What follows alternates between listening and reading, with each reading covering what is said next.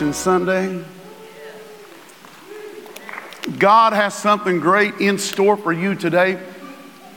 I have been doing a series, and I know this is the day all across this nation, there's churches preaching on resurrection.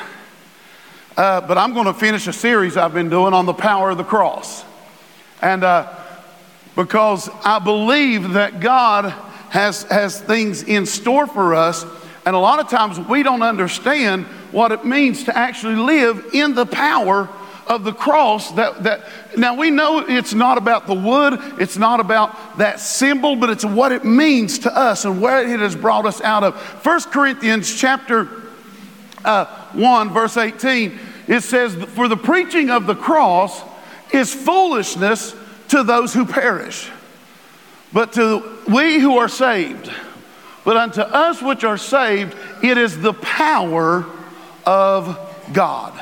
The preaching of the cross may seem foolish to some folks, but to us who are saved, it is the power of God. Oswald Chambers said this He said, All of heaven is interested in the cross of Christ, all hell terribly afraid of it. And while men are the only beings who more or less ignore its meaning. Oh my goodness. He said, All of heaven is excited about the cross, hell trembles at the cross, but it's us who more or less ignore the meaning of what it is. And so the cross, we got to understand, is the arena where Jesus settled man's sin problem forever. The cross is the arena where God settled man's sickness problem. The cross is the arena where the poverty issue has been fixed. Oh my goodness. The cross is the arena where death has been overcome. The cross is the arena where hell itself has already been defeated, Mark. It's already been done, it's already been over. And it's through the cross that Jesus brought our salvation to its full sense. We can totally and completely enjoy a full salvation. The abundant life that we seek to live, the victorious life we seek to live, is found in the cross. Now, not in the wood, not in the, these symbols that hang everywhere. It's found in what it means to us when we remember what it actually accomplished. And, folks, if we see ourselves defeated, unloved, unattractive, inferior, inadequate, insignificant, you'll begin to act accordingly. If that's how you see yourself. But when we look at the cross, it reflects some things back to us. It is the greatest mirror that the universe could ever have thought of. It is a reflection of how God actually feels about you. And that's what we're going to talk about today the reflection of the cross. The first thing we see when we look at the cross, the first thing that is reflected back to us is nothing other than the love of God. The reflection of the cross is the love of God. Go to John 3. How many of you knew that one was coming? John chapter 3, verse 14, he said, And as Moses lifted up the serpent, in the wilderness, even so must the Son of Man be lifted up, that whoever believes in him should not perish, but have eternal life. For God so loved the world that he gave his only begotten Son, that whoever believes in him should not perish, but have everlasting life. Now, here's the kicker in all of this. Bobby, do you have these up, Bubba? In verse 17, I'll give you a moment. In verse 17, here, here, here's, the, here's the reflection of the cross.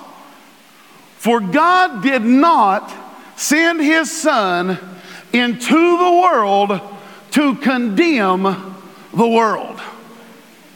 See, you don't get any greater love than that. God, we, we talked about last night in the Seder how that uh, Judas was seated at, at, at a position of honor at the Last Supper of Jesus.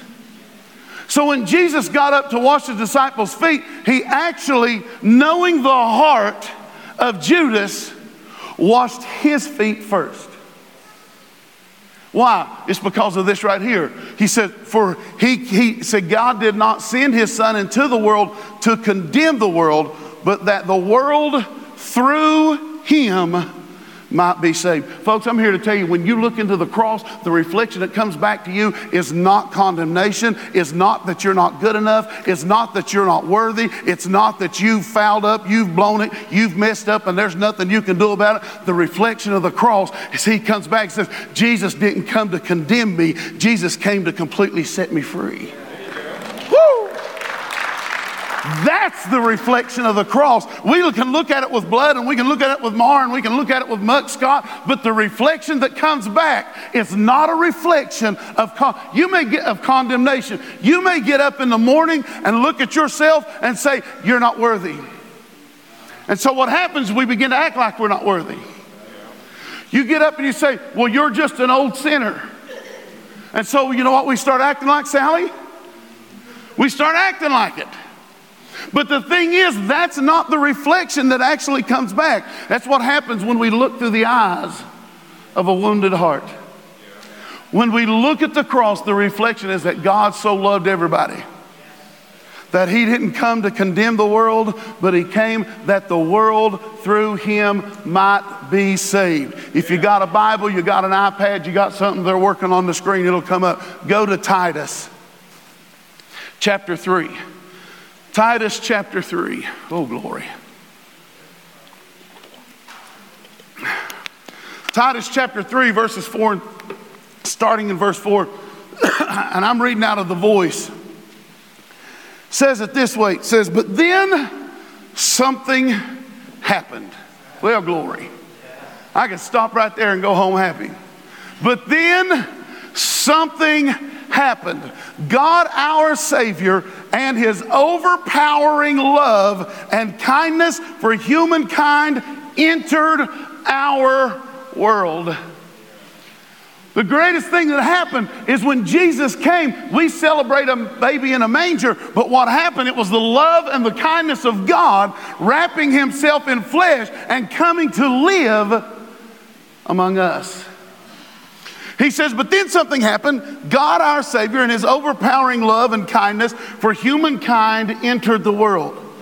He came to save, not condemn.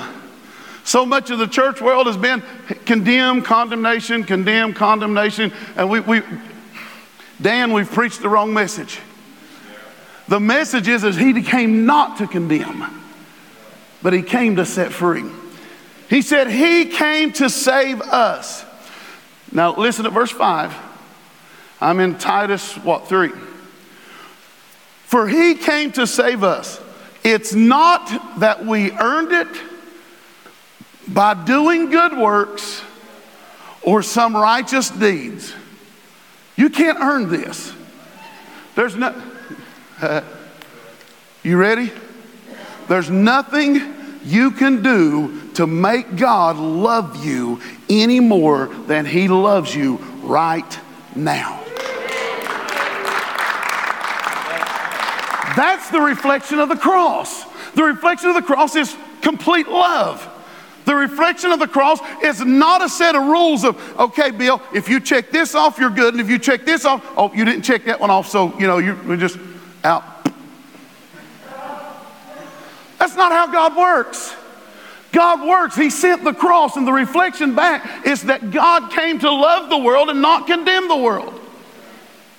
Maybe if we quit preaching condemnation all the time and we tell people how much God actually loves them without strings, without checklists. He says, but then something happened. We, not that we could have earned it by doing good works or righteous deeds. He came because He is merciful. He brought us, oh, I love this. He brought us out of our old ways of living into a new beginning through the washing of regeneration. And He made us completely new through the Holy Spirit.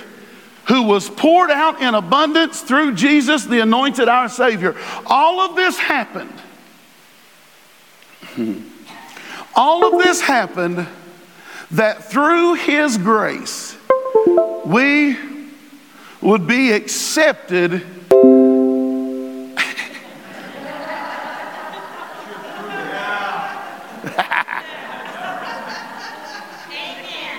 Amen.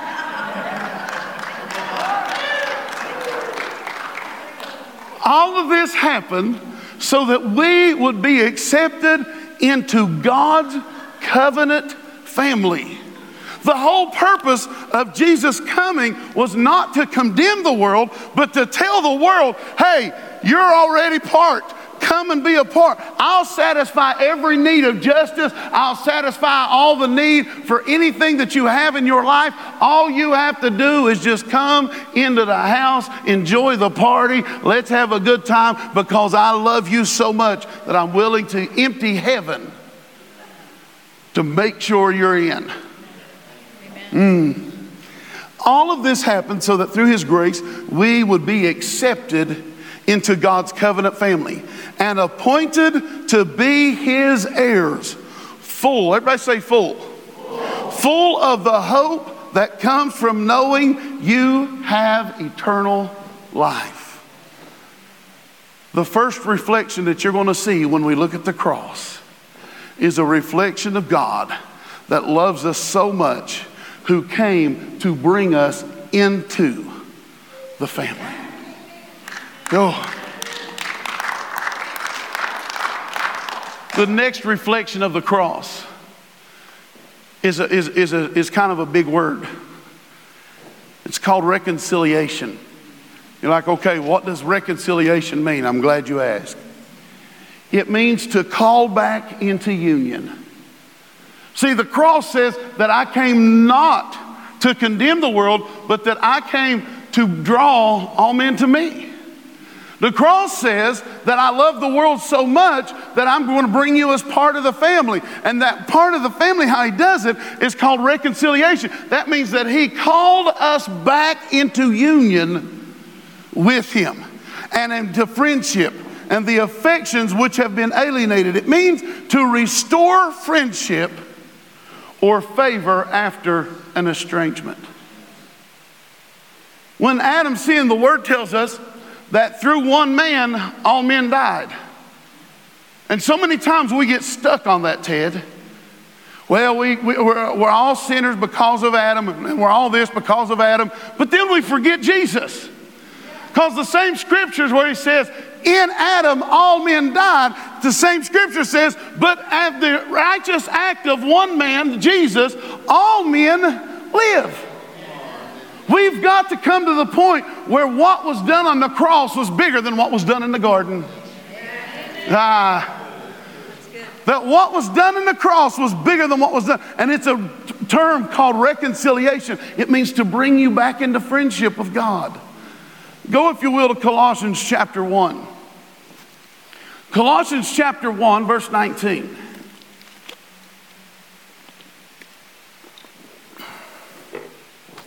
For it pleased the Father that in, in him all the fullness should dwell, and by him to reconcile some of the earth to himself.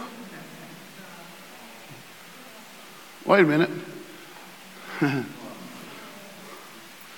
what did God reconcile back to himself? All things. All means all. He reconciled all things to himself. And by him, whether things on the earth or things in the heaven, having made peace through the blood of his cross. You see, the reflection is reconciliation. That means when the cross is looked upon, when the cross is gazed upon, it's not a reflection of an angry God, it's a reflection of a God who is at peace.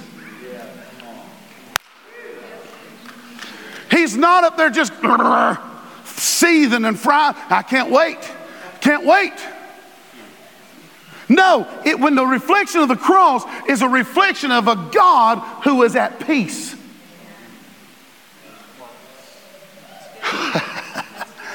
and through and having made peace through the blood of his cross.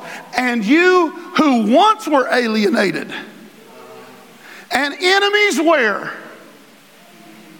In your mind. See, the only issue is is that people are walking around still with their eyes and their mind blinded. They don't believe that God loves them. Or they believe certain things about themselves, and so what do you, when you believe something about yourself, what do you do? You act accordingly. He says, God is a God who is at peace, and having been made at peace, and you who once were alienated and enemies in your mind by wicked works, yet now has he reconciled in the body of his flesh through death to, now look what God does for you, to present you holy. Glory to God. To present you holy and blameless and above reproach, where?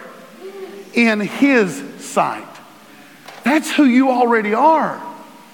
Ron, that's who, that's who we already are. We are already made holy. We're already made righteous. We are already made above reproach and blameless in His sight. The problem is we've told everybody how awful they are, and now their eyes are blinded, and they don't see this great salvation that's already been provided.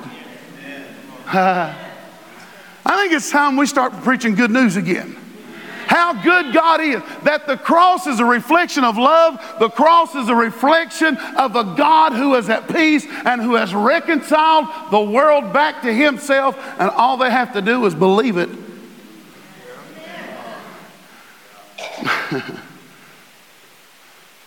Reconciled also means to transfer from one state to another. That is completely different. See, the cross is the reconciliation of God. It means that Dylan was this way, but he's not that way anymore. He is something that is completely different than what he was before the cross. But, I, but the cross was in my past. No, the cross is always in your future. Shoot.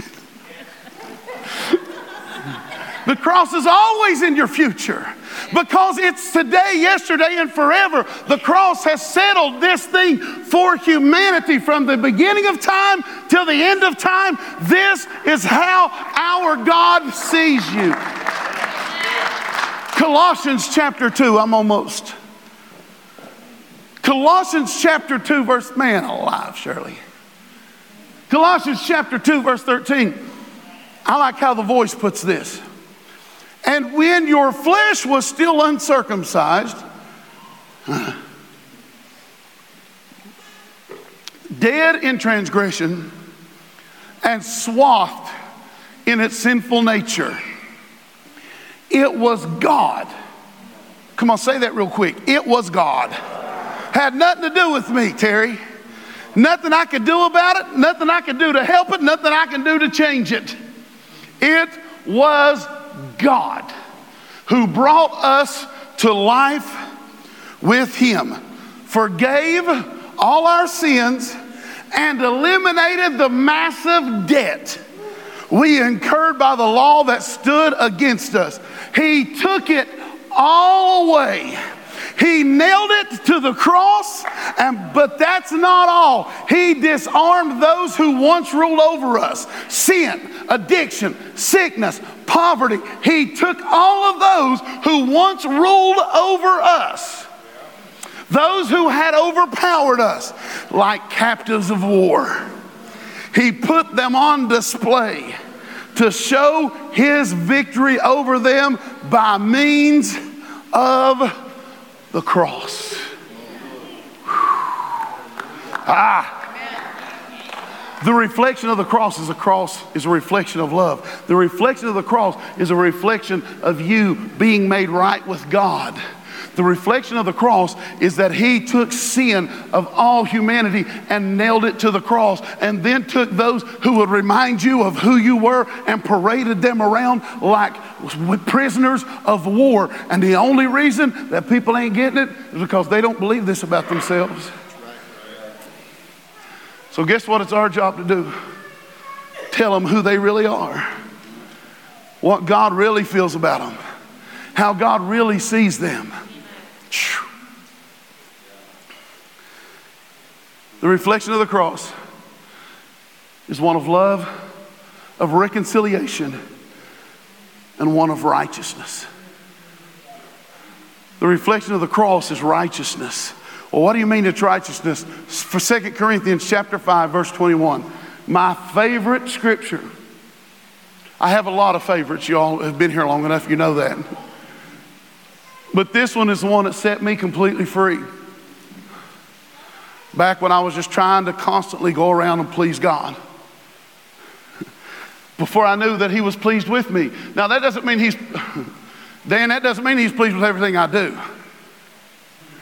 Because y'all know I have the ability to mess it up really good. Just like you. Don't look at me that way. I know you, Larry. I have the ability, but even though I operate in that, it still doesn't change how God sees me. 2 Corinthians chapter 5 verse 21 I'm reading out the Passion translation he said for God made the one the only one who did not know sin that would be Jesus to become sin we talked about this last week Jesus j- didn't just take sin, he became sin. Without acting in that sin, he could then nail it to the cross. Oh my, well, I won't get into that. So that we might become the righteousness of God through our union with him. Now, we read that word might become as in, well, if you do enough, it might happen for you. That's not even the way that term's written. That term is written as a settled fact. Oh, mercy.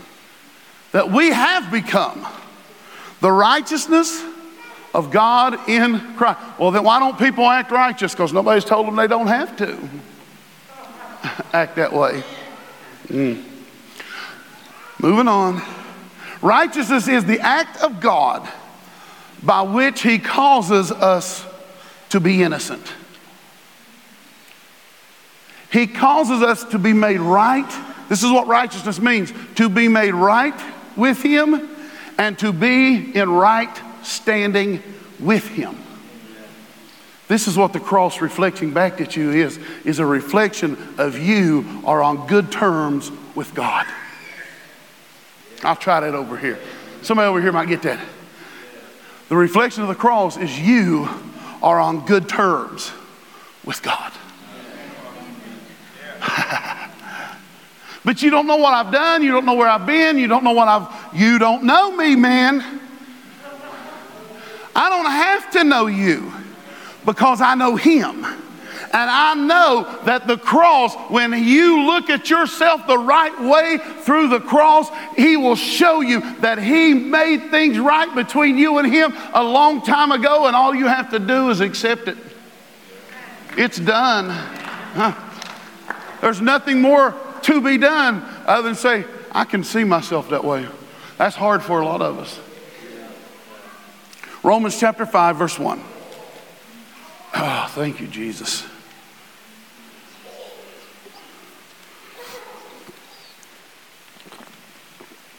Our faith in Jesus transfers God's righteousness to us.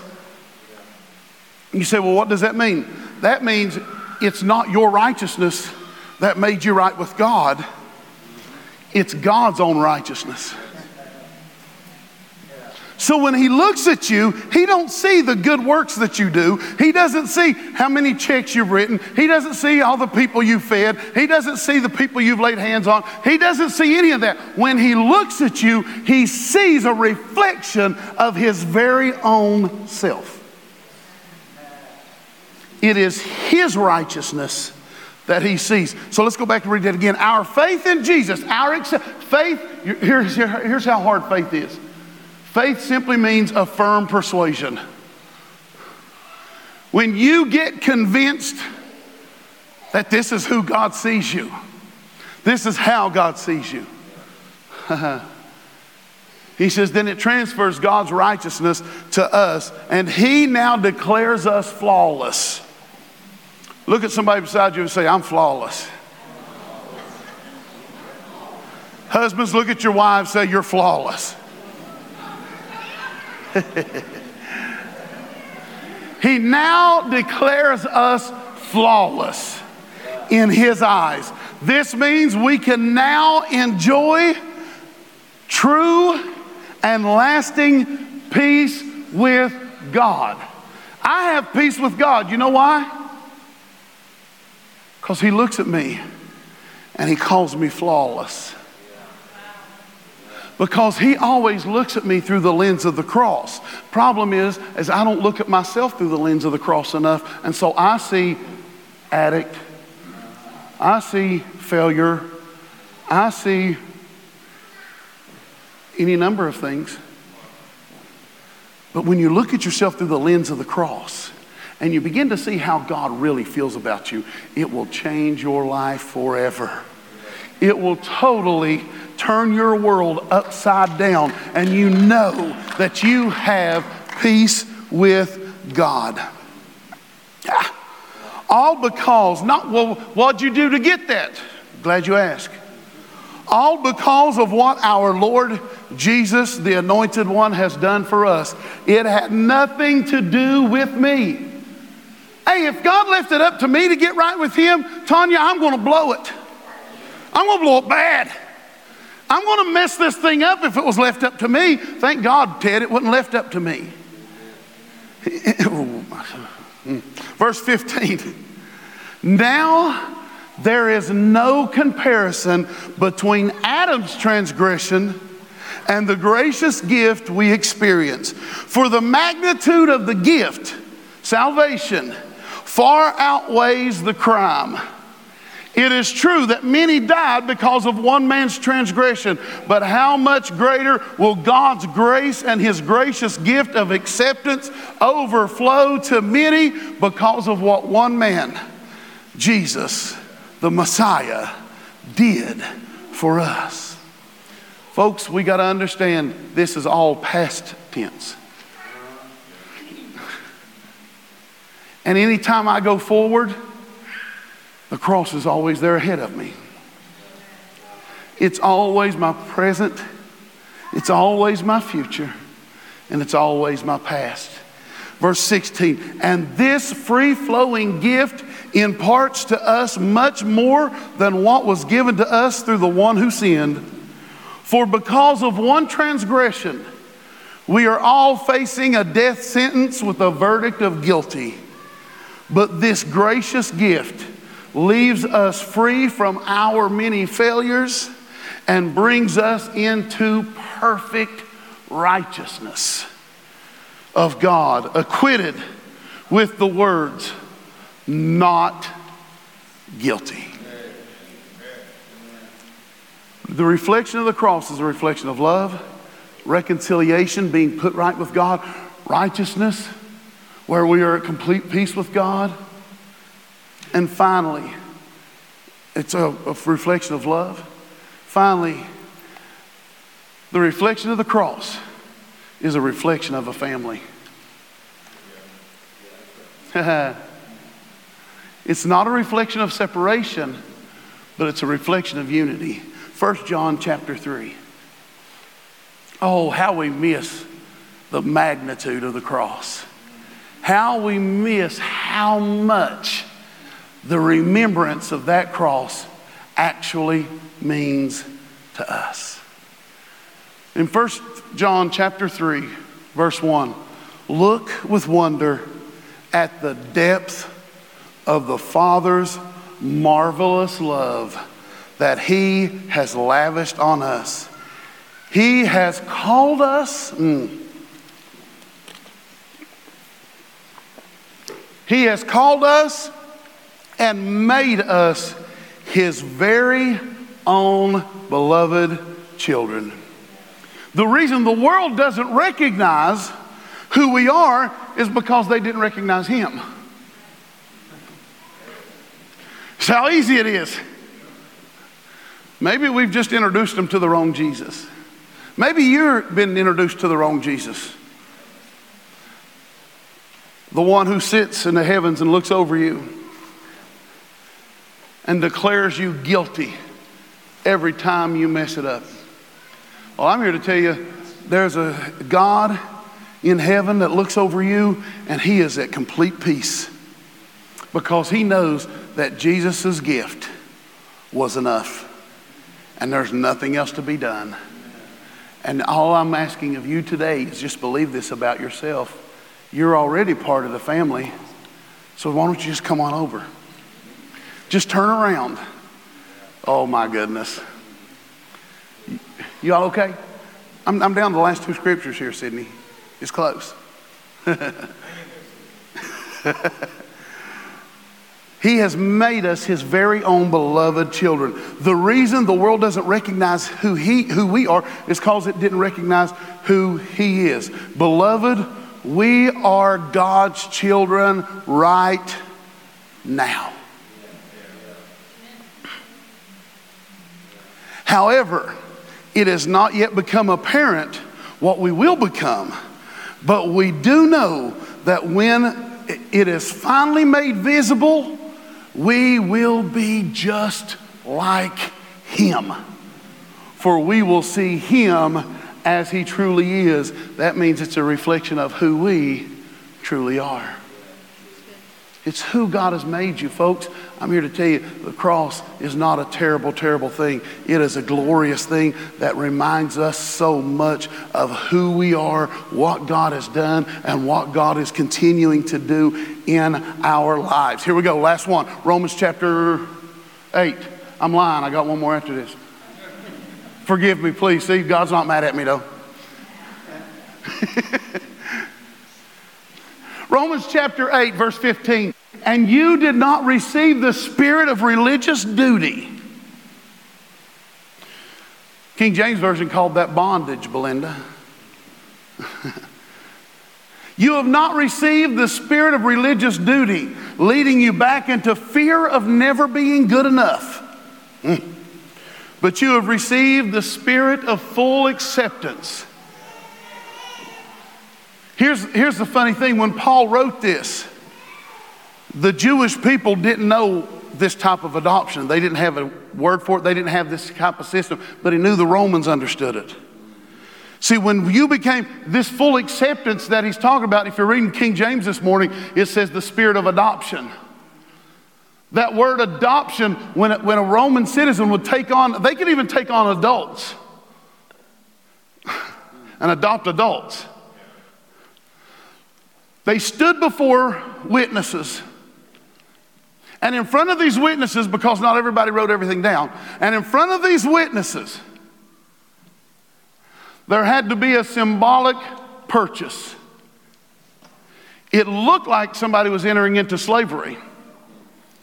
So if I was going to adopt Tyler, we would come in front of all these witnesses, even, his, even the one who gave birth to him, his father, would be there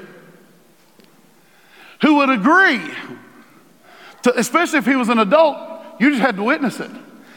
And then I would actually pay, it could be something to pay out to say, He now belongs to me.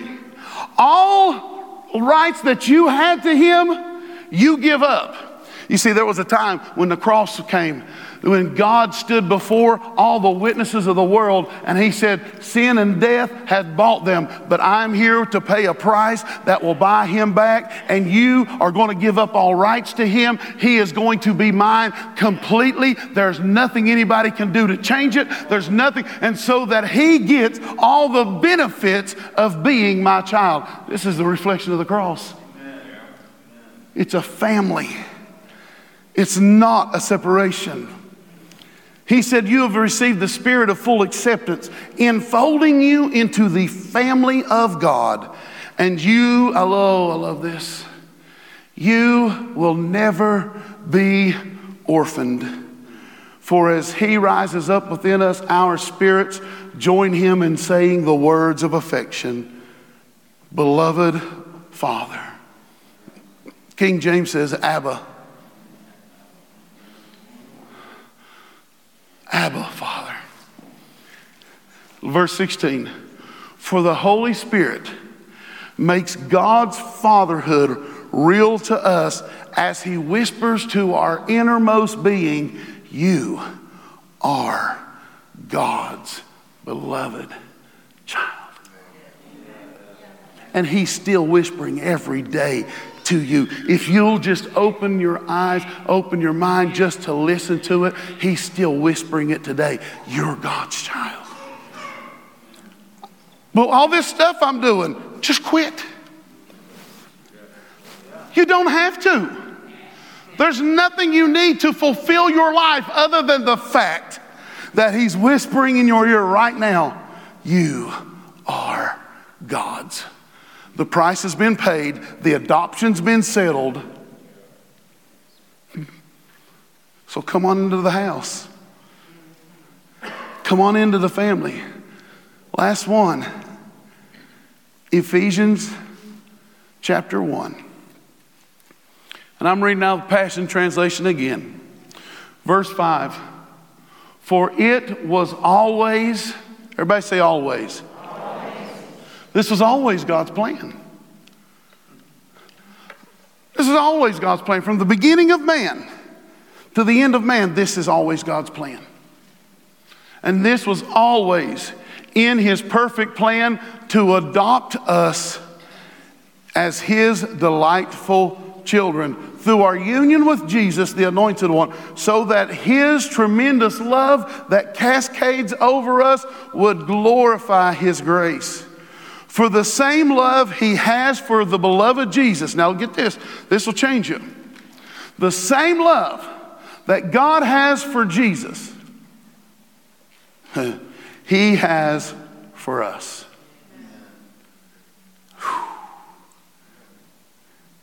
That's, that's a whole lot of love. Considering they're one, considering you can't separate them, considering Jesus is God. Come on.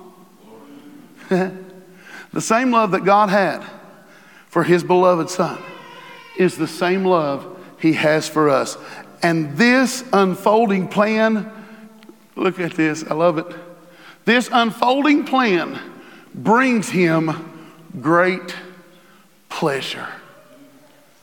This is what our Father sees it's love, reconciliation brought back, righteousness.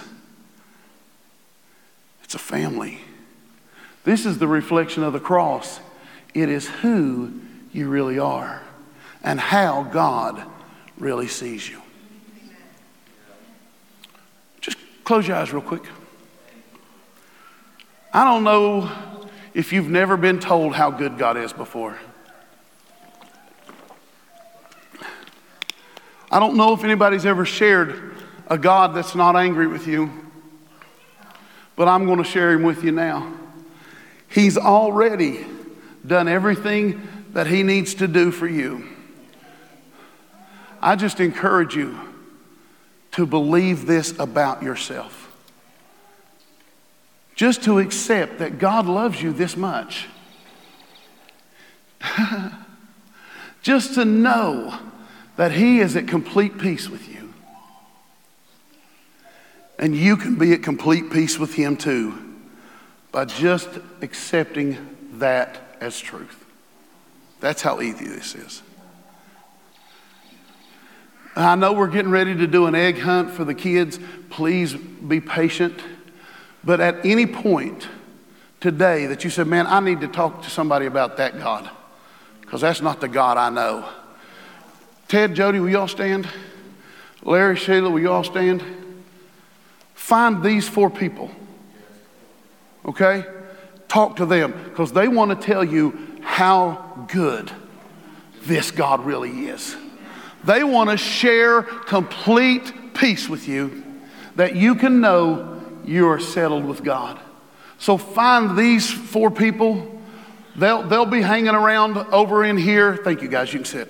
They'll be hanging around in here for a few minutes. They got, I know they got grandkids, they want to watch egg hunt too, but they'll talk to you outside too. Because it is more important that you know this is the real God, that He loves you this much. And they just want to pray with you, share with you, so that you believe about you. There's a song we sing here in praise and worship. And it says, Do you believe? And it's a song from the Father to us, Idra. I see the smile on your face. I felt Idra smiling over there. It says, Do you believe what I believe about you? Today I've told you what God believes about you. So the question is, will you believe what God believes about you? And that's all it takes. So please, today, if you don't know, hey, find somebody.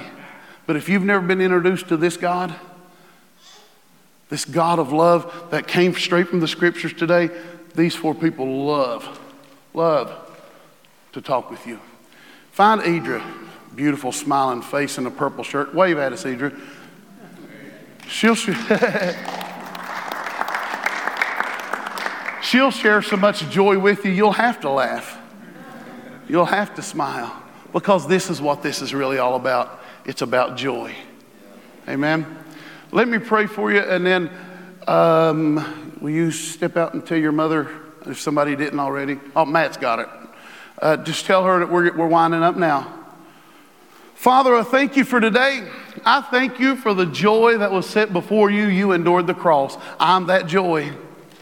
I thank you that you have saved us. I thank you that you've healed us. I thank you that you set us free. And Father, I thank you that you give us the mind to tell everybody else about it too. Give us the boldness to speak the glorious salvation that has already come to man. Give us the ability and the desire just to tell the world that you are a God who is at peace. In the midst of a world of turmoil, you are a God who is at peace. Father, we love you so much. We thank you. We appreciate you. In Jesus' name. Amen. Amen?